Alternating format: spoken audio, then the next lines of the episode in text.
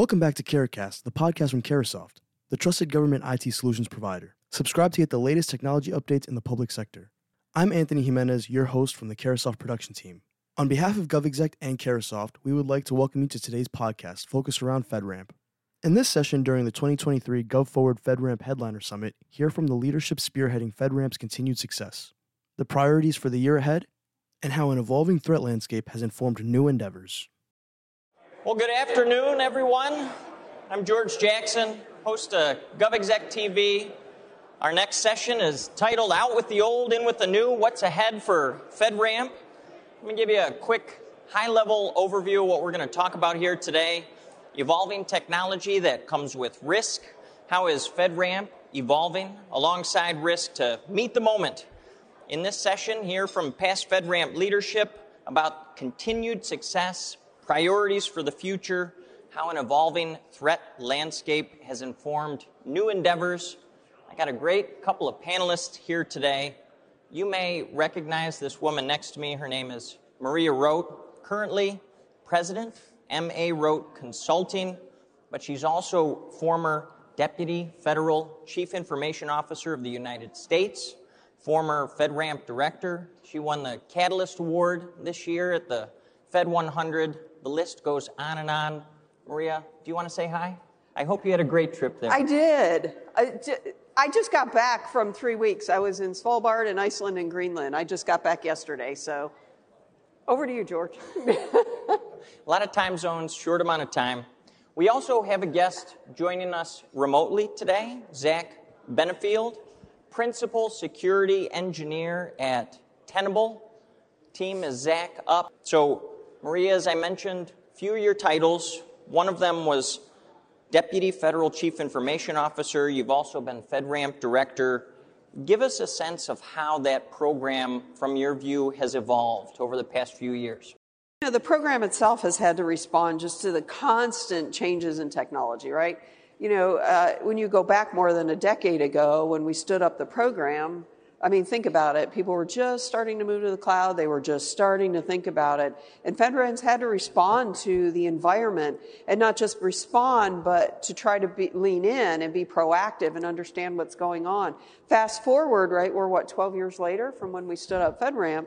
The, um, uh, the environments, agencies are certainly moved to the cloud, but continuing to move on the security and working in hybrid cloud environments where you're in multi-cloud and you're trying to access everything and do all your work in all of these environments. It's not just one.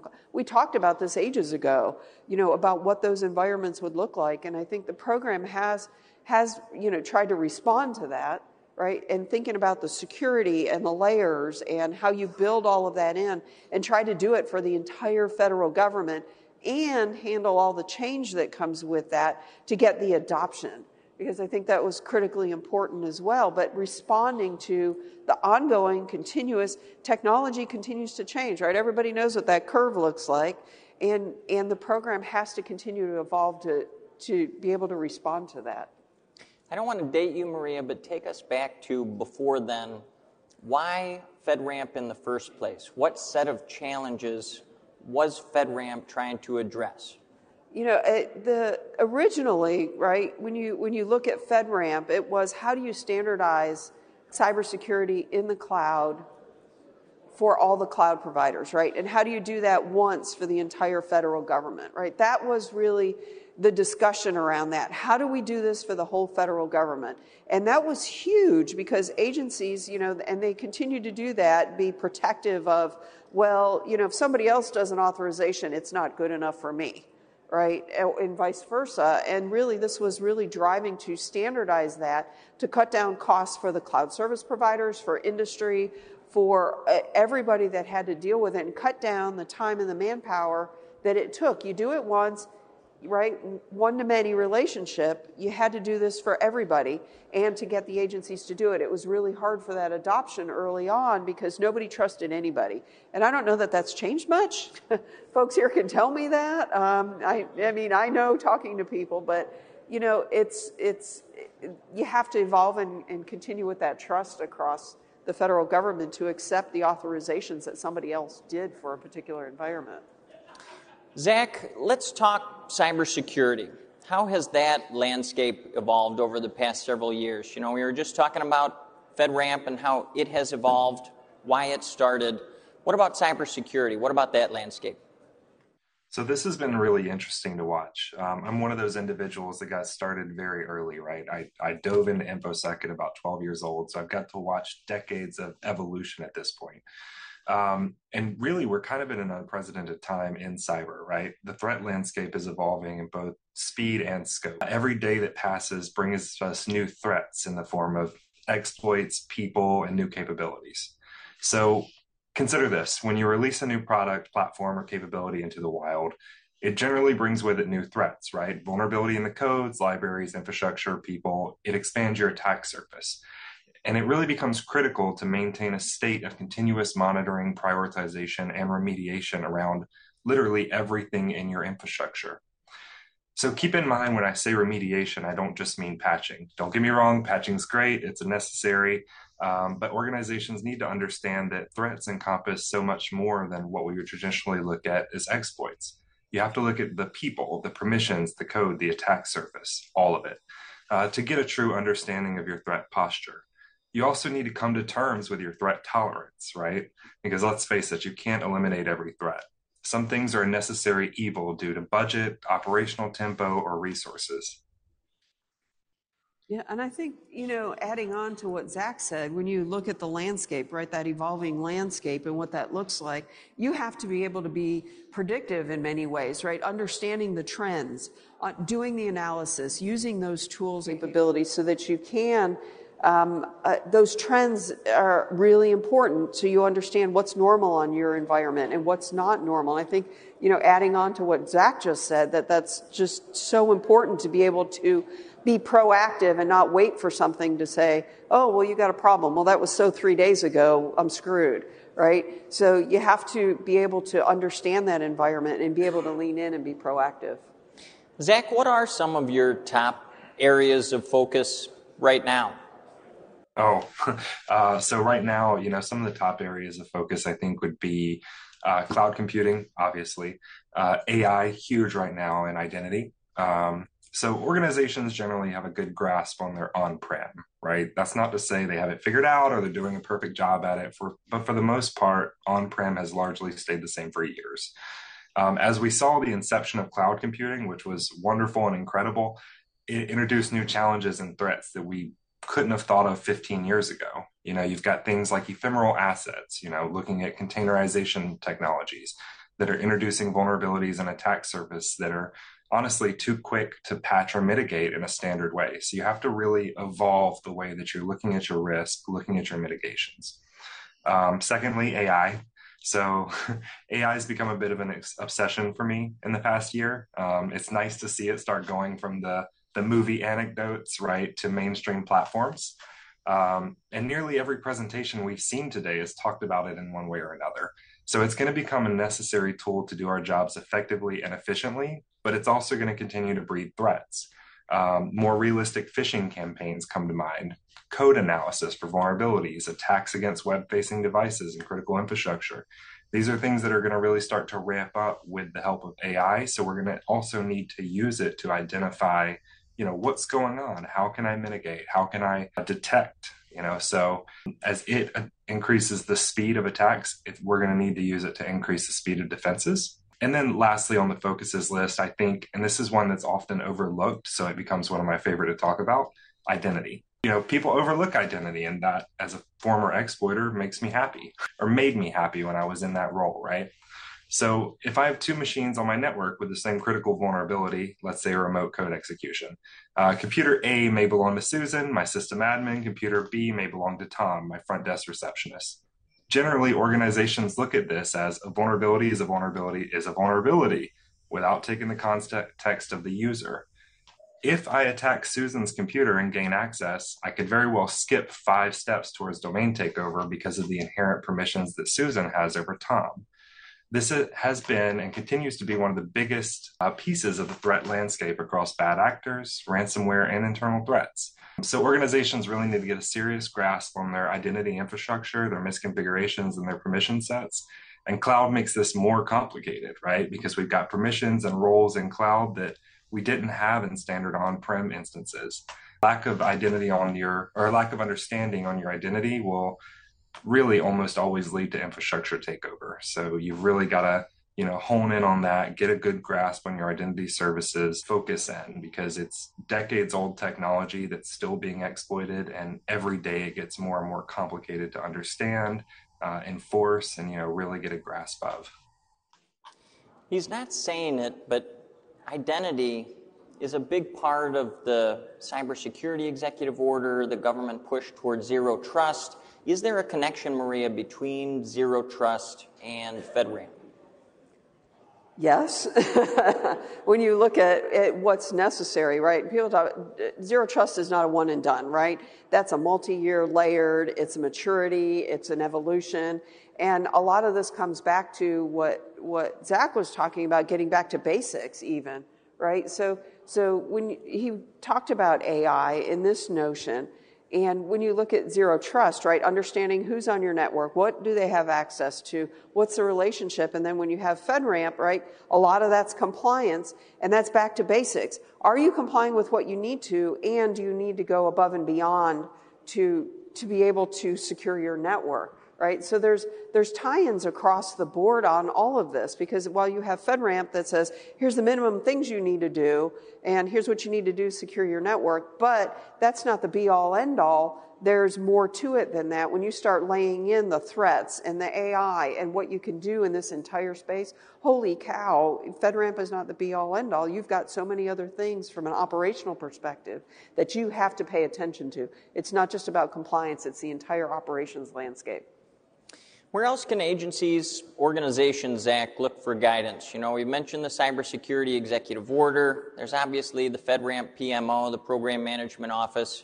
Where else should they be looking for information to help them improve this nexus between cloud computing, cybersecurity?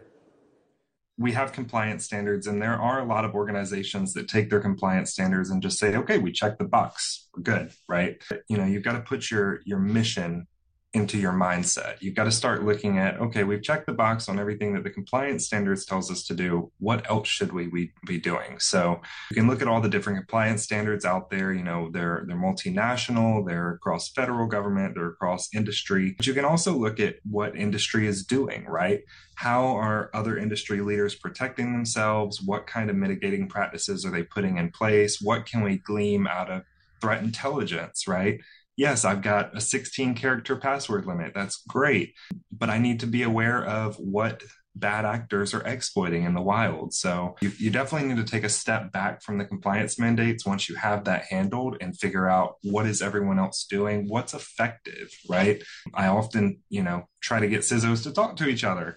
Uh, and some of them do. A lot of them are well connected, but every now and then you run into them and they're like, well, this is this is my program. This is how I'm going to do it. And it's like, well, that's great. But uh, you, you need to look at what the industry practices are doing. You know, you've got to figure out what's happening in the wild, because it, it honestly is a day by day battle, right? It's not a sit it and forget it kind of thing. Tools, tactics, and procedures are changing every day. Just to add on to that, so I go back when I was the C I O for the Small Business Administration, right? We leveraged FedRAMP, we leveraged the A T Os, yay, but that was compliance, okay. But what else did I have to do? We had a bank, we had billions of dollars in in loans and grants that we were dealing with, so we were in effect, we the S B A is a bank.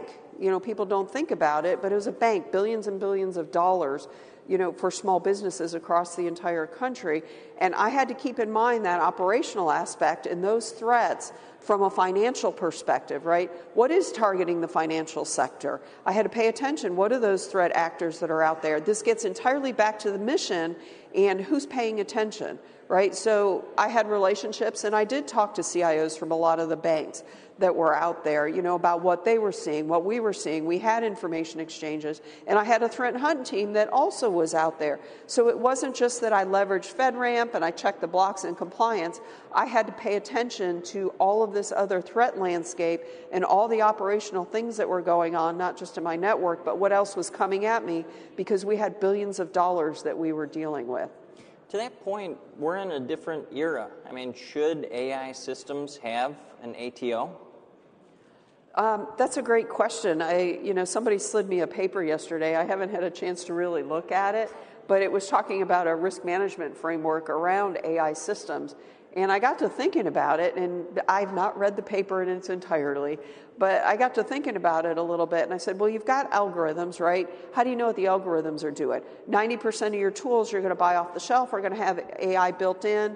The other ten percent maybe, I'm making up the numbers, the other ten percent are going to be somebody building an algorithm doing a thing. But a lot of these other ones are going to be built in, and how do you know what those algorithms are and how they operate and what they're doing? I don't know what that model is going to look like or what that should look like around risk, around algorithms, but I'm, I'm glad to see people are thinking about it, right? When you have all those algorithms, who built the algorithms? There's biases built into those algorithms, and there could be inherent risks within those, right? We're talking about security, cybersecurity around it. Um, what are those risks within those algorithms that you need to pay attention to? Not, not just the privacy and all the rest of it that go along with it, but But how do you understand those? From now, Zach, because you're not in the room, I'm not one hundred percent sure that you are not, in fact, an algorithm yourself. But I would like to know where you think automation fits into this discussion as well, sir. We'll talk a little bit about that previous question as well. I, I think absolutely there needs to be, you know, compliance mandates put in place for A I models. I recently sat down with a software engineer, brilliant software engineer, could do really anything that I needed him to do. And he couldn't change the network settings on his computer. Didn't know how, right? So I think everybody has their expertise. So if you've got a developer that may not be security conscious, you know, they may not be building in the things that say, hey, don't don't allow, you know, unauthentic, unauthenticated access to the backend model. Don't allow, you know, X, Y, and Z. So I think that's really where a compliance standard comes in. And then when you look at automation and how that fits into the discussion, resources, right? So ask any organization and they'll tell you they need more people. Sometimes I'm seeing that they don't have a cohesive story with their tools. So that can be an issue, or sometimes they just literally don't have enough people to meet the mission. Um, so I think as you're looking at automation, that's really how you go from an immature to a mature organization, right? And I'm not talking about just InfoSec. I'm talking about development, InfoSec, I T, all of it. Um, that's really how you, you know, you move the gauntlet from, hey, we've got four people to do this entire thing to, okay, well, we've got four people, but we can use A I and we can use automation to do sixty percent of the tasks that they would have done without. Uh, that frees them up to do the other forty percent and add additional taskings onto their workload. I've got a couple more questions, then we'll take questions here from the audience. Maria, before we came on stage, you mentioned the role of continued value proposition in this discussion. You know, what does FedRAMP need most right now? That should be in the equation. Yeah, we were talking about this a little bit, you know, looking ahead, you know, for FedRAMP, you know, what is that continued value proposition for the federal government? What are the services that they need to provide that the agencies are going to use and continue to use and need, not just by mandate, but because it's the right thing to do? And this, and this comes back to the value proposition, right? For industry, you know, there's a lot of costs when you're going through FedRAMP and your authorization. And I talked to somebody a few weeks ago, and he's a small business running it. And he says, oh, I got to go through all this. I don't know how I'm going to do it. And it's going to cost me money. And, and, and I think that value proposition is so critical and important for the program that it continues to provide value, right? Why? Start with why. Why are we continuing to have this program? Yes, it's in law now. Yes, it is. But why? Why are we doing what we're doing, and is it evolving where it needs to be? And this goes back to the very first question that we had today. Is it evolving to meet the needs of the agencies as technology changes? This is ultimately about that value proposition, because uh, businesses out there, big and small, have to spend money to get their authorization. It takes time, and it takes money, and it takes people, and it takes all these resources, and that is so critical for the program that they continue to convey that problem. Zach, what kind of communication has to happen between your development, your operations, your security teams, so there's universal agreement on where any individual application fits into what you've called the FIPS landscape, Federal Information Processing Standards? Yeah, so let's take it back to two thousand two, right, with FISMA. So they kind of laid down the, or it kind of laid down the gauntlet on everybody in the government and those working with the government and private industry. And as part of that required FIPS for uh, data at rest. It's, you know, how are we going to protect our data at rest, our data in transit? What does our hashing look like? What should our encryption look like? Do you need to keep up with a validation process, right? Do I need FIPS validated algorithms if you go through a process like FedRAMP or N I A P and all the things that come along with that? So these things, you know, they're, they're why it's so critical for your internal teams to communicate and plan. Obviously, we like to think teams communicate and they lay out their requirements well, but that's not always the case. Uh, so you can have your security team saying, hey, we need to use FIPS algorithms while the development team is saying, okay, great, what's that? It becomes really important that you have mechanisms in place where you can collaborate on these types of plans. So maybe a portion of your platform can't use certain algorithms because they break communication flow, right?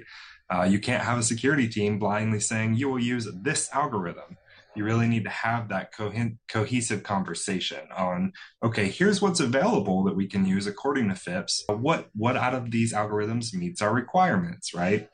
And then these things need to be well, and I hate this word, documented. I get my hand slapped more times over documentation than anything else in my career because I have to force myself to do it. But inherently, documentation is one of the most important parts of an organization for development, auditing, understanding, delivery, every piece of it. So a well-developed documentation process will help you across the board, whether you're going through an authorization process or explaining why you need to use a specific algorithm and why a dev can't just change that. There you go. Audience, Maria Roat, former Deputy Federal Chief Information Officer of the United States, and Zach Benefield with Tenable. Thanks both for being here. Maria, you can head Thank out you, this George. Way, ma'am. Thanks, everybody. Thanks, Zach. Thanks for listening, and thank you to our speakers, Maria Roat, Zach Benefield, and George Jackson. Don't forget to like, comment, and subscribe to Carahcast, and be sure to listen to our other discussions. If you'd like more information on how Carahsoft can assist your organization, please visit w w w dot carahsoft dot com or email us at fedramp at carahsoft dot com. Thanks again for listening and have a great day.